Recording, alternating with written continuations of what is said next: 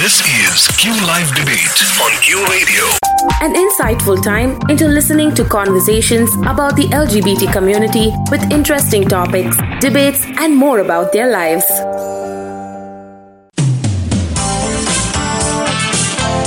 Hey guys, welcome to the new edition of Q Live Debate with Aditya and Shreyas. We are here to fight our hearts out. Shreyas, how are you? I'm good, brother. How are you? Fighting spirit, full on? Yes, yes, totally. So, on that note, guys, a lot of happy things, a lot of good things happening around here. In fact, today also is a very special day. We have a very, very, very special guest Yeah. in our studio today. I'm not really going to introduce that guest myself because there is so much about him that I think I'll fall short of words. And time we'll, we'll, we are scared. I'm especially scared to introduce him because I'm scared of missing out points. No, but don't him. worry. You know, uh, I'm quite smart, right? And I know how Yeah, to get the convenient way. Since I know that even though he does a lot of things, he's a very sweet and very humble person. Yeah. So I'm going to give the task of introducing that person. Like I'm going to give him the task of introducing himself because I know he won't talk much about himself. But uh, we have Dr. Daya with us in studio today, and welcome Dr. Daya to our studio. Um, thank you, Aditya and Shreyas, for having me on this show. First of all, it's really nice to be in this space and talk about issues which I'm very passionate about and I've been working on. So, uh, uh, doctor, tell us a bit about yourself first, starting from your full name for all the ladies and out there.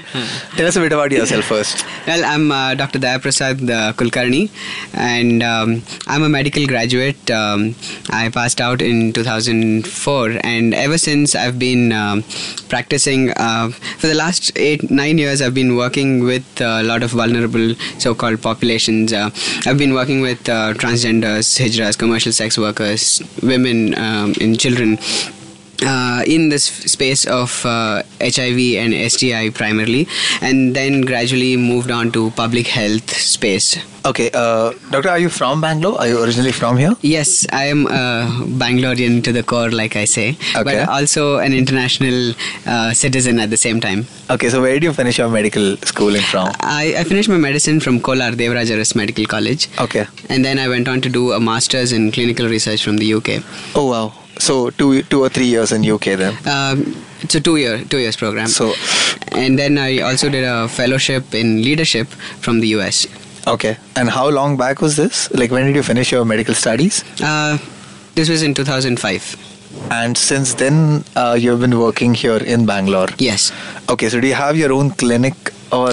Um, like I said earlier in that chat, uh, I don't have a private practice. What I do, uh, I call it as public practice. Okay. Because my philosophy is that traditionally in India, both uh, health and education have never been commodities to be sold. Okay. So I've never charged um, my patients for the treatment which I offer, and that is Never. my philosophy. And that is what I'm trying to propagate as well by getting uh, people in the medical fraternity to volunteer in the healthcare space and make this as a new model of service delivery.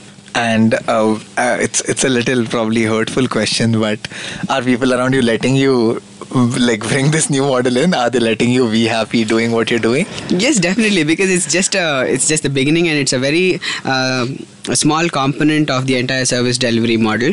We have the government sector, we have the private sector, and this is going to be a small component. And a lot of them, uh, when I say seva, uh, seva is this inherent quality within all of us, and all of us want to do it in one way or the other. So when we are giving them a structured, meaningful opportunity, which is genuine and credible, people are more than willing to contribute. Okay. So, uh, doctor, please tell me where did all this start? Like, I can imagine uh, a bright young doctor having, especially come back from UK and all, and all the possible things and all the possible ways that one can earn money and like places to go. Where, where does where does this journey? Where do you take this turn suddenly? Um, I think the germ was uh, put in my mind when I was finishing my medicine in 2004. Okay. When the tsunami happened on December 26th. Okay. And I was posted in community medicine, and I took off two days later with a group of eight volunteers. Some of them from uh, some photographers and students of photography. I was the only doctor, and I worked in um, two hamlets of Nagapatnam, Akrapete and Kichangupam, for more than a year. Okay. I think that is where this whole journey started of seva itself. But when you're talking about the community, uh, I was always skeptical, like the uh, like a lot of people uh, who have, have seen and known are afraid of um, transgenders or hijras in a train or in a bus or in in a, a traffic signal. I was one of them. Um, I used to travel a lot on my own, and every time I was in a train and I would see someone walking into the compartment, I would either act like I'm sleeping or run into the toilet. Um, and towards this phase when i was more uh, sensitive to meeting with different kinds of people and interacting with them um, i saw that there were a lot of them uh, traffic signals in bangalore Okay. and uh, at one point i decided that i should stop and talk to them i wanted to know who they are and ask them why they're doing this Just out of curiosity. Yes. Nothing specific. Okay. so I just stopped uh, at a signal close to MG Road. I still remember that very, very clearly. And there were two or three of them, and I asked them if I could, you know, step aside and talk to them. They thought I'm a potential client or so, and they took me to Cubbon Park actually.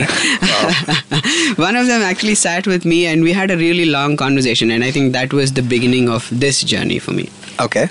So, uh, but what was in those first days when you were just start talking to them, or uh, like whenever you thought about this, what was it you thought that needed change? What was it that you thought that not? Uh, and I'm not when I say change, I'm not talking about something too big, too revolutionary. But usually, change, or rather, an important change, always starts from something really small, really simple. Yeah, there's always a very small thing that triggers a, Exactly. a big thing. Exactly. So what what was it? What was the, one of those first things that you saw or heard of or noticed or thought of that you thought you know this needs working upon. This needs attention. This needs somebody not just a compassionate but somebody knowledgeable. Somebody who's who can handle it professionally needs to look at it. What was that first thing? I think uh, one of the things you mentioned, knowledgeable.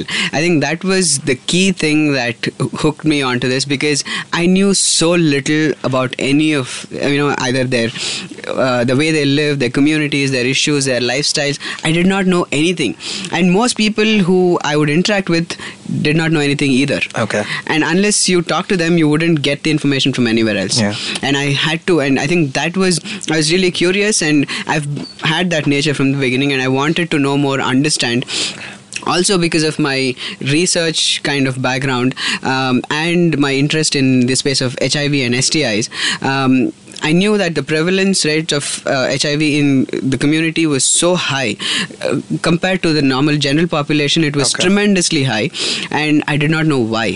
So I was really, really curious to find out more about them, and that is, I think, what hooked me onto it. Okay. So now that you have already mentioned a couple of things, you actually we actually started with that. But uh, please, like not just to me but to all our audience, please tell us in detail about what exactly is it that you do now. What what all are the activities or organizations or the communities that you are associated with?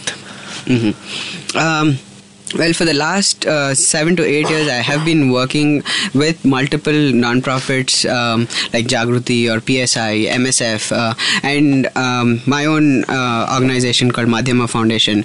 And through this, what we've done is we've set up free clinics, or I consult uh, mostly as an independent researcher or a consultant with any of these organizations or wherever there is a need for me. Um, and I also do a lot of um, research academic research in this space uh, so primarily to answer your question what i do is um, i consult with uh, people give them um, medical consultation in uh, specifically in terms of uh, STI, STI sexually transmitted infections treatment Okay. counseling and hiv counseling and treatment Okay. so this is the specific area that i work work in Okay. Uh, but uh, before the show, Doctor, we were also talking about uh, mainly transgender community and how you have been like closely associated with them. We also spoke about how uh, the lines of getting a sex change operation in India is a very vague line about how it falls uh, between legal and illegal. It falls in Indian. Like I, I always call that area Indian the area which falls between legal and illegal. So how it falls in the Indian. So uh, working with uh, a space like that, frankly speaking, uh, say career-wise, uh, money-wise, attention-wise, uh, fame, uh, or in any sense, that's not exactly a lucrative as such career. And it's not just because there is not too much money or fame involved, but frankly speaking, there are a lot of hardships. And I'm not even just talking about from the perspective of community. For somebody who even decides to like work in that area. So, so how you must have come across a lot of people who are willing to go through these changes or who are confused about these. How are you associated with them?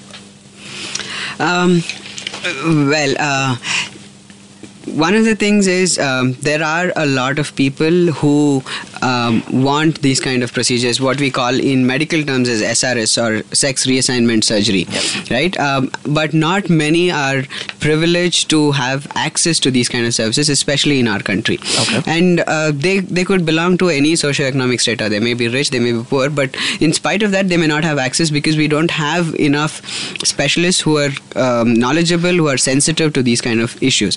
And also, um, on top of it, the legal system itself is silent on the issue of sex change, and it is very very ambiguous. Okay. So, uh, specialists uh, don't want to get into the hassle of doing some procedure and then having to, you know, face legal uh, complications Oh, yeah, based yeah. out of that. So it it is definitely challenging, especially because um, for me, a lot of people stereotype the moment I say I'm doing work with the community. Yeah. Uh, there are uh, different people who have different kinds of opinions and stereotypes about yes, Yeah. preconceived misconceptions which they have.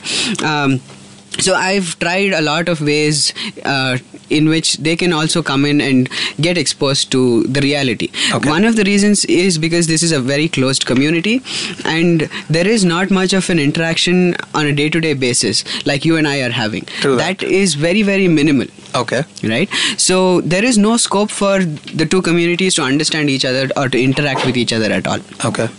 Right and that has to be somehow um, uh, addressed Okay. Um, also, I wanted to ask that uh, you you mentioned the fact that there are these. It, it might be sounding like a different uh, topic altogether, but you mentioned about these misconceptions. Does it ever happen to you, by the way? Like you know, uh, usually, especially when you do it.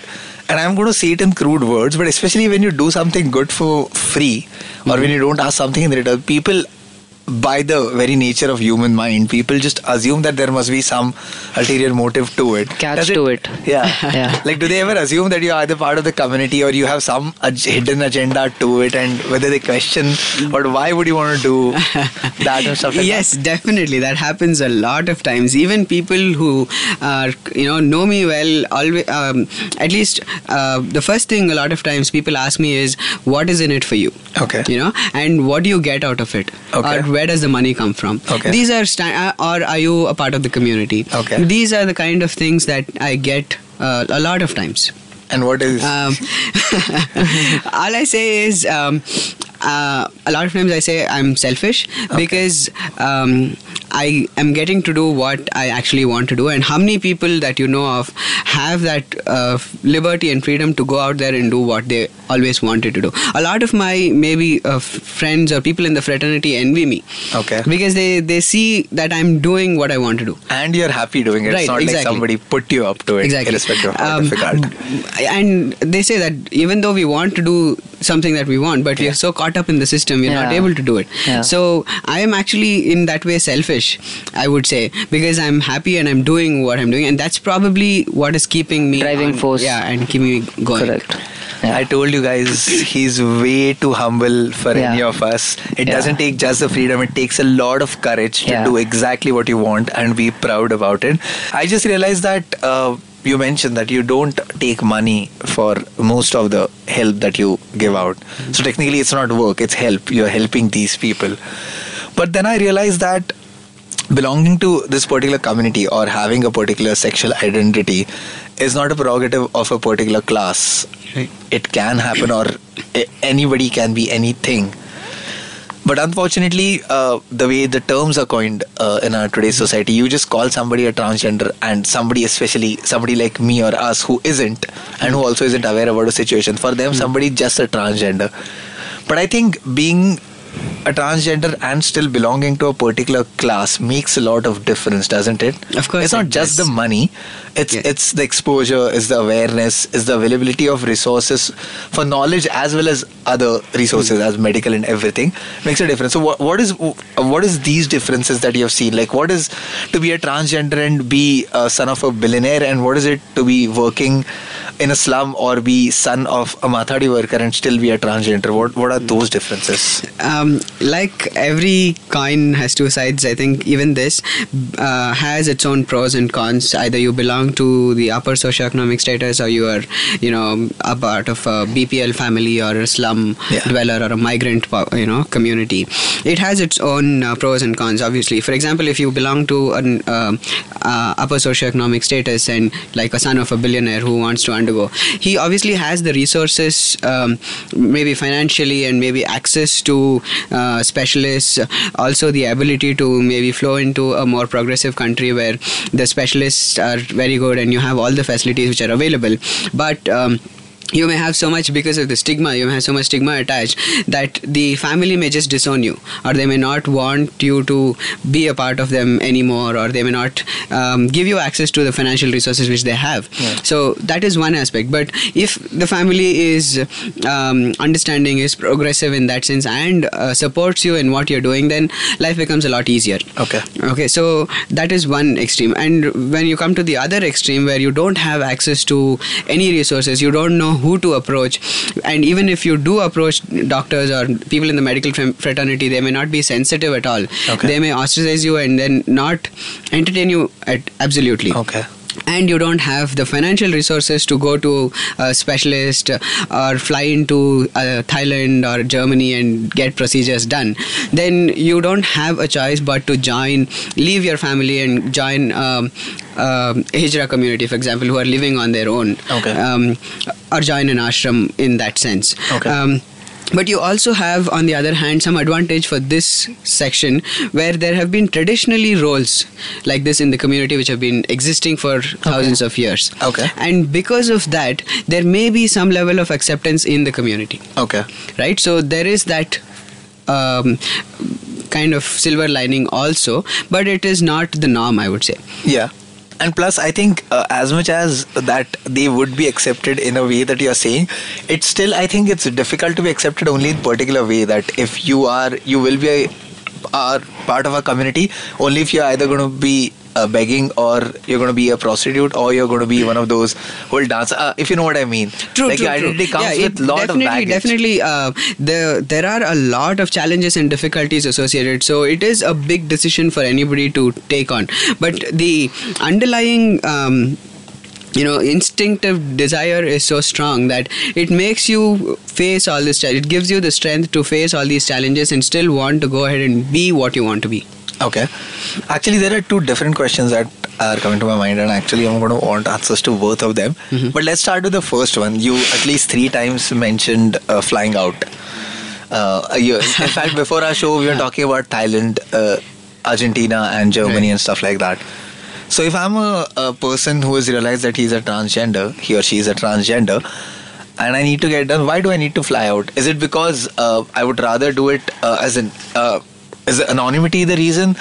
Is better resources or better medical facilities the reason, or it's just easier doing it somewhere else than doing it here? What what is the Yeah. what is the problem? I I think I would say there are multiple reasons. Okay. One, anonymity, of course. Um, the I think the more important reason is uh, having the s- speciality or having access to specialists who um, can do a, a good job. Um, not that we don't have uh, plastic surgeons or we don't have specialists who can do it here, but the number of people who are specialized, it is not a simple procedure. Okay. I'm sure you're aware of it. It is complex and it involves multiple sittings. It involves a lot of counseling and you know uh, preparation in that sense, both before and after the surgery. So there is a lot of it is a super speciality in itself, Okay. and we don't have that many skilled, sensitive uh, people who can do that procedure here. Uh, having said that, there is also uh, the legal um, ambiguity which exists in the country, where uh, the doctor is maybe in some ways liable to uh, arrest or whatever if he goes goes ahead and does something like this, because there is still no clarity on the law uh, and uh, but once you go in go out of the country and get a procedure done and you come back mm, if you want to go ahead and get all your identities changed your identification cards changed your uh, name changed there is there are a lot of legal procedures which you have to undergo. It's a part of the normal system. Yes, what you're basically to become a part of the system. If you just want to uh, disappear from the system, then you are more than welcome. I mean, it's very easy in that Okay, sense. okay. But if you want to stay in, have access to all your rights, and um, be an individual in the society, Okay. then you'll have to also go through a lot of legal procedures later on to get the certificate, uh, to change your, you know, name and those kind of things as well. Okay. Uh, but uh, you also mentioned the things about like uh, in s- like in my head it was always about one surgery. Mhm. Like I'm sorry for sounding like whatever ignorant, but in my head it was about one day that you go to a doctor, you tell them that you know I've realized that I'm a woman and not a man. I need to get this surgery done, and probably it takes two hours, probably it takes two days, two weeks. But I come out of the operation theater and now I'm a woman. But obviously, that's not the case. Like, I, I know I'm sounding like really uneducated right now, but I'm putting it that way because that's the idea. Most of us, even half the people, I don't think I've heard of a sex change or sex reinstating surgery uh, for that matter. And for those who have, they have no idea about what it involves. Right. So, can you tell us what it involves, especially uh, around it? What before and after, and what is the part of this whole process? Um yeah, I mean, there are a lot of things uh, that are involved in sex, what we call SRS, sex reassignment surgery. It's not just about, if, for example, if it is an M to F, it's not just about emasculation. Okay. That can be probably done in one sitting, but it involves many, many um, other things. It There is a lot of pre operative and post operative counseling which uh, the individual has to go through to understand because when you undergo a procedure like an SRS, it is completely irreversible a lot Okay. of times, and um, you can never, you know, be um, as realistic as a natural individual in that sense. True that. And then after SRS, you can also not become a genetic father or mother, which is a very, very important point which people should consider before they take this decision. So there's a lot of counseling involved before and after. And then after a few rounds of counseling they also undergo what is called as hormone therapy to feel more masculine or feminine whatever Depending is desired. And this is followed by a real life experience what we call a real life test where the person has actually has to spend time in that form in in uh, as a female if he wants to get uh, from an M to F Okay. in in that form for a fixed amount of time And when you say in that form, uh, means living in the society So as wear clothes like a female, wear like if it's M to Yes. F, wear clothes like a female, talk like a female, conduct yourself. Yes, definitely. And that is actually essential. That's one of the uh, essential criteria for somebody to go through. And it's called real life experience, where you're um, living in this new desired external ex- appearance in the society. Okay. So that also gives you a feel of what is your acceptance, what are the things that you should, you know, learn or unlearn based on the change that you're undergoing. Um, these are some of the things. And then once this is done you're there are a lot of people who also want other things.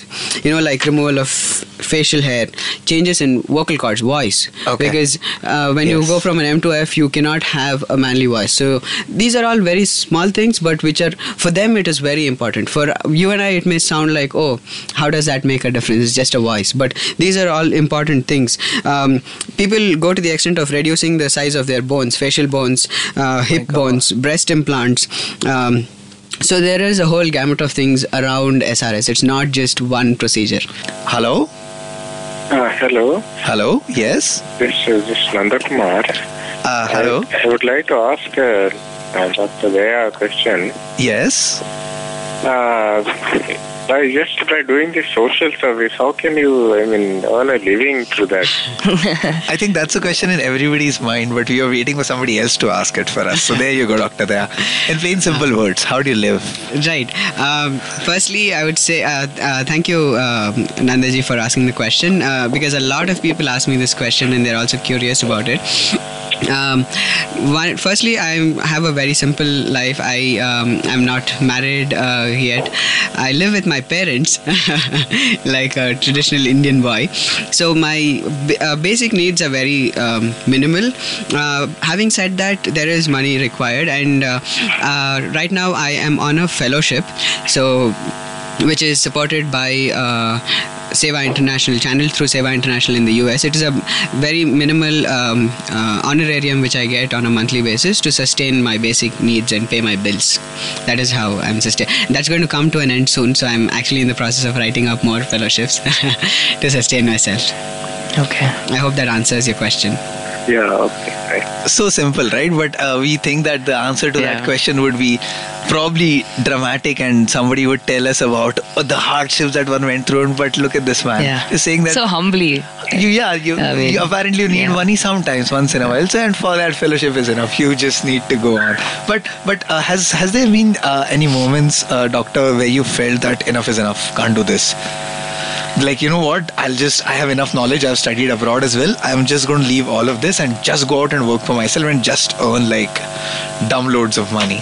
Has it ever happened? No, and, and a more curious question after you ask this is Has no one ever come and told you that okay तू ये क्या कर रहा है यार भाई ये छोड़ मेरे साथ आ जा we have studied something different I mean we studied something together why can't we do that and open a clinic of ourselves and and and you know I mean I'm, I mean I'm just asking very curious Yeah, definitely that has happened because uh, uh, when my own family, my older brother is also a doctor Ah, and okay. he is a neuro anesthetist and he practices in the Oh, UK. very lucrative. Uh, Very lucrative. Yeah, he, he lives there and especially for my parents it was difficult because they see one son who's a doctor who's going the mainstream way and Mm-hmm. you know um, uh, is wearing formals and tie and in a hospital and earning Mm-hmm. in pounds and then the other son they don't know what he's doing right so they are uh, worried but i'm really really thankful to my parents and my brother who've been so supportive in what i've done i wouldn't have been here if True. they had stopped me from doing what i did Cool. but they've always been worried but they've never stopped me from doing what i did and then slowly i got them also involved in you know as volunteers to come and look Oh. at what i'm doing and understand so i think that has helped them to know what i'm doing is has some meaning and is helping some people so they have they are now a little less worried now they Wonderful. want me to get married I hope that answers uh, Mr. Nan- Nanda's question. Nanda ji आपको और कुछ पूछना है उनसे no, no, but uh, does he intend to do this, I mean, permanently or uh, just for some time? yes, I see this as my life purpose. Um, uh, I'm working on uh, setting up a platform for uh, people in the medical fraternity to volunteer and offer their services at no cost, so that not just for the community in space of HIV or transgenders, but in general to decommodify healthcare, so that people who need uh, healthcare should uh, be able to access it and uh, not be deprived of it because they don't have money to pay for a service. So that's there. Um, Nanda ji, anyways, thanks a lot for calling in our show. Actually, we were just talking about uh, the kind of guidelines and screening process. In fact, I know for a fact that in a lot of Western countries, as much as they are a lot more open to the idea of SRSs and uh, in general alternate sexuality, there are also a lot of uh, states or countries which see this as an elective or uh, elective surgery or a plastic surgery. Where bas- uh, or to put it in simple terms, they think this is just somebody's way of beautifying themselves. Does India even have any sort of norms or policies against, or rather for, how such surgeries should be viewed, or what should what should they be considered as?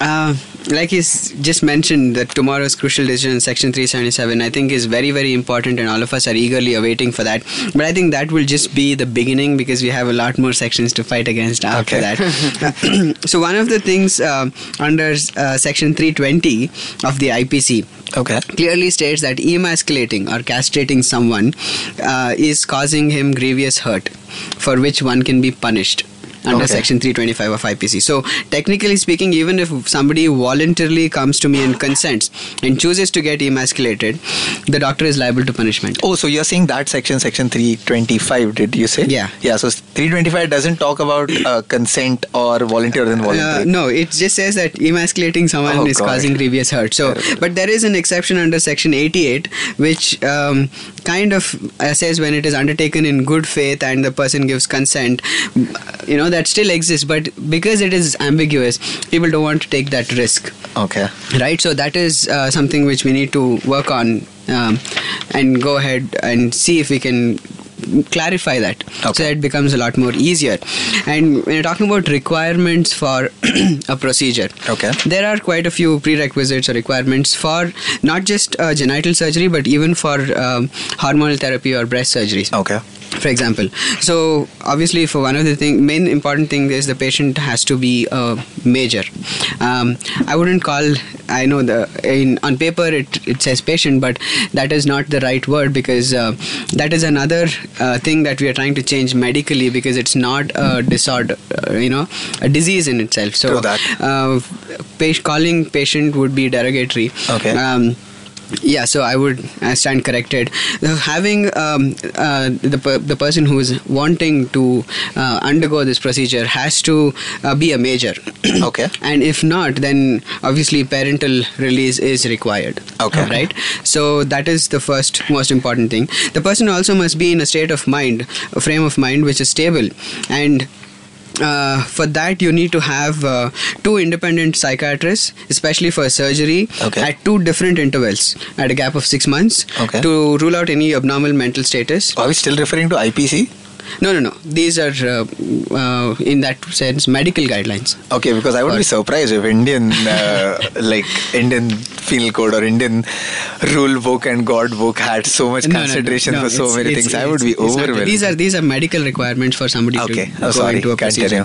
Yeah. So we need to have um, two independent psychiatrists evaluating and certifying. Okay. And then um, if the person is married, then the spouse also has to give a release form. Okay. Which is I think very important.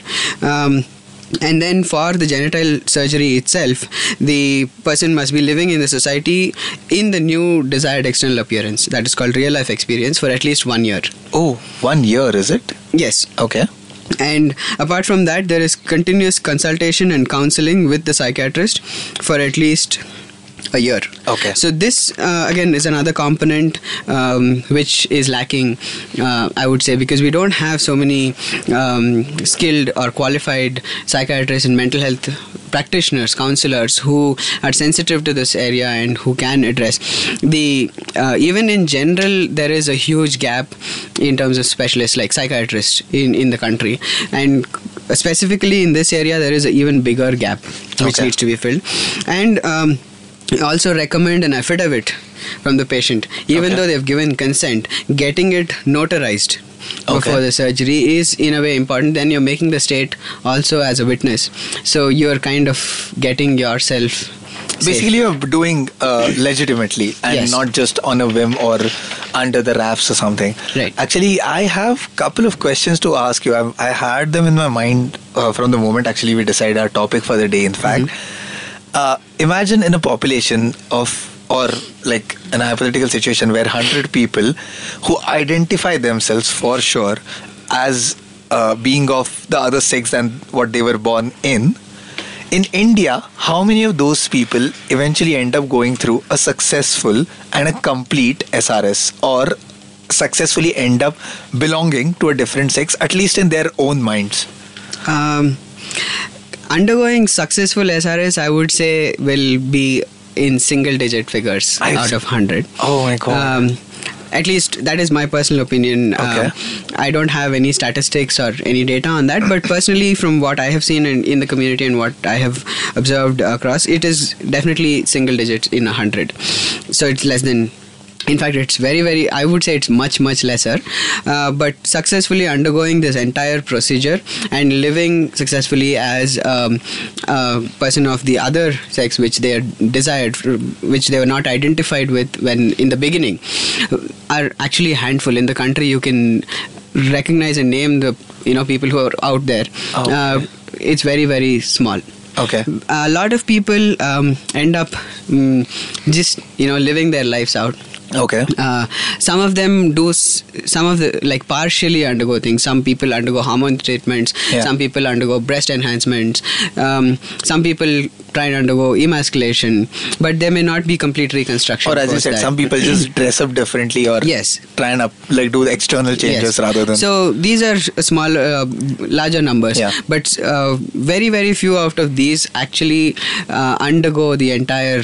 You know, Okay. gamut of Spectrum of- procedures. Uh, uh, one because of lack of access, two because of lack of specialists, three because of it's very very expensive, and most people cannot afford it. So there are various reasons for that. I Okay. would say.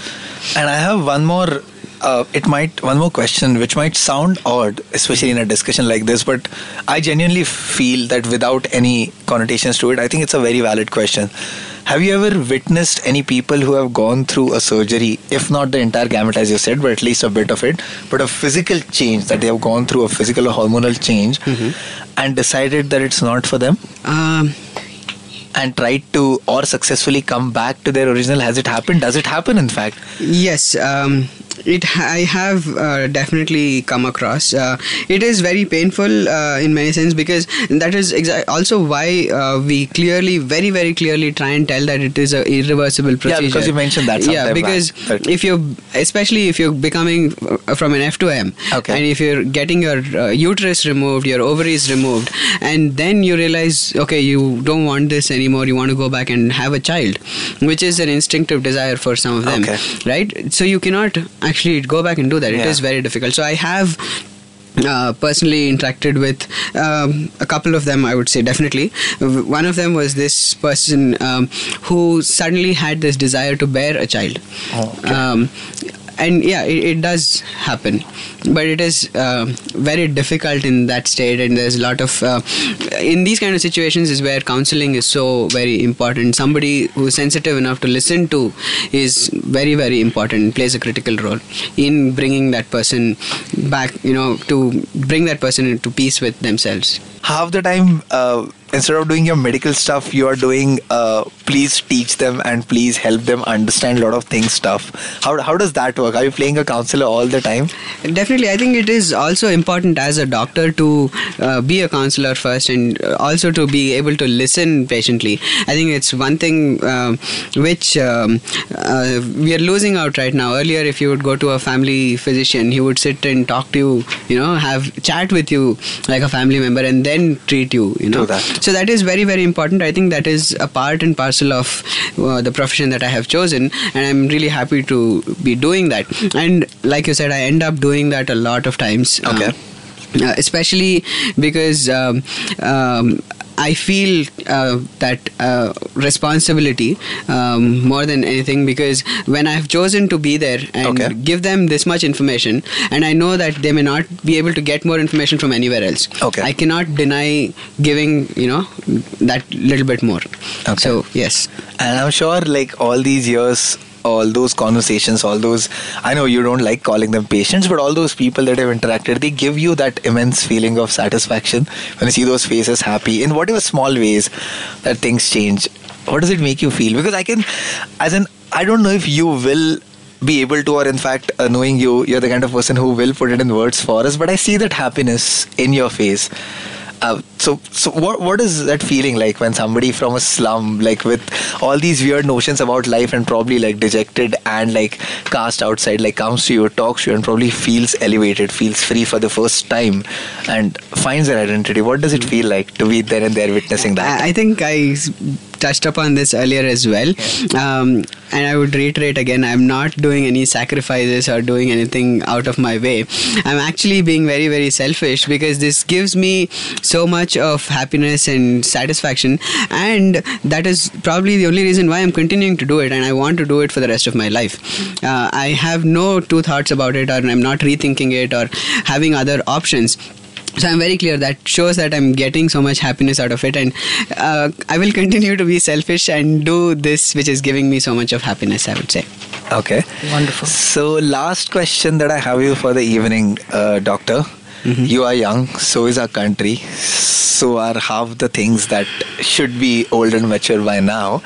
What are what are your hopes for the future in this area, especially as a medical professional and uh, an open-minded medical professional who has been working with people a lot. What are your hopes for the I, near I think there is a lot of hope. We are already seeing changes. The, the decision that is going to come tomorrow is going to be one of the rays of hope that will, will lead us into the future. States like Tamil Nadu have done tremendous progress in this area. Okay. We have uh, hospitals in our own uh, city which have uh, special wards and separate beds for people who are not comfortable either being in the male ward or the female ward. Okay. So there is so much which we are already seeing, but having a legal recognition for of gender identity of transgender people Okay. is something which we should have in the immediate future, and that has to be again decided by the community by involving the community itself and asking them what they want okay.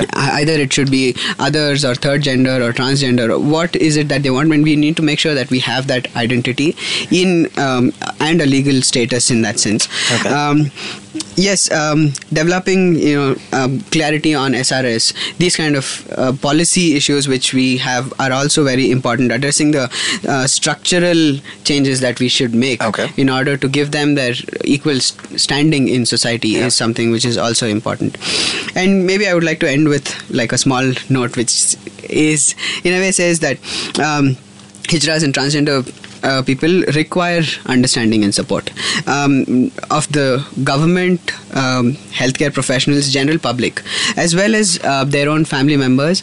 And for this, it's not just the onus is not just on all of these people, but it is also on the community to Yes. come together on a common platform and to be open to interaction.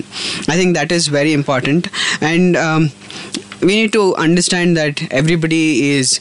Um, diverse there there is so much of diversity which is there Each one of us and we need to accept that they need to accept us as As much as we need to understand and yeah, accept them.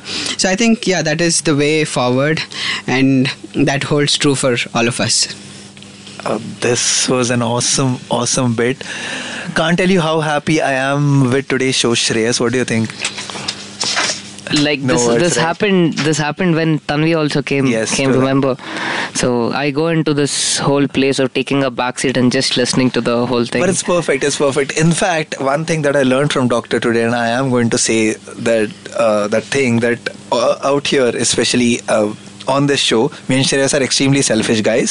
so I won't give you a date, but I can promise you for sure that very, very soon, Dr. Daya is going to join us again in the studio, either on this show or on some other hmm. show, or probably more than one. But he will be here. You will get to listen to him and his expert opinion and get to talk to him get to talk to him. But Dr. Daya, it was a great, great pleasure having you here. yes But being the yeah, you were saying no something. i'm saying thank you so much for having me here and giving me the opportunity to express No, no. and As to, I said, to share pleasure is all ours, and given the kind of selfish, self-centered people that we are, we're going to make sure that you Keep take coming time in. out of.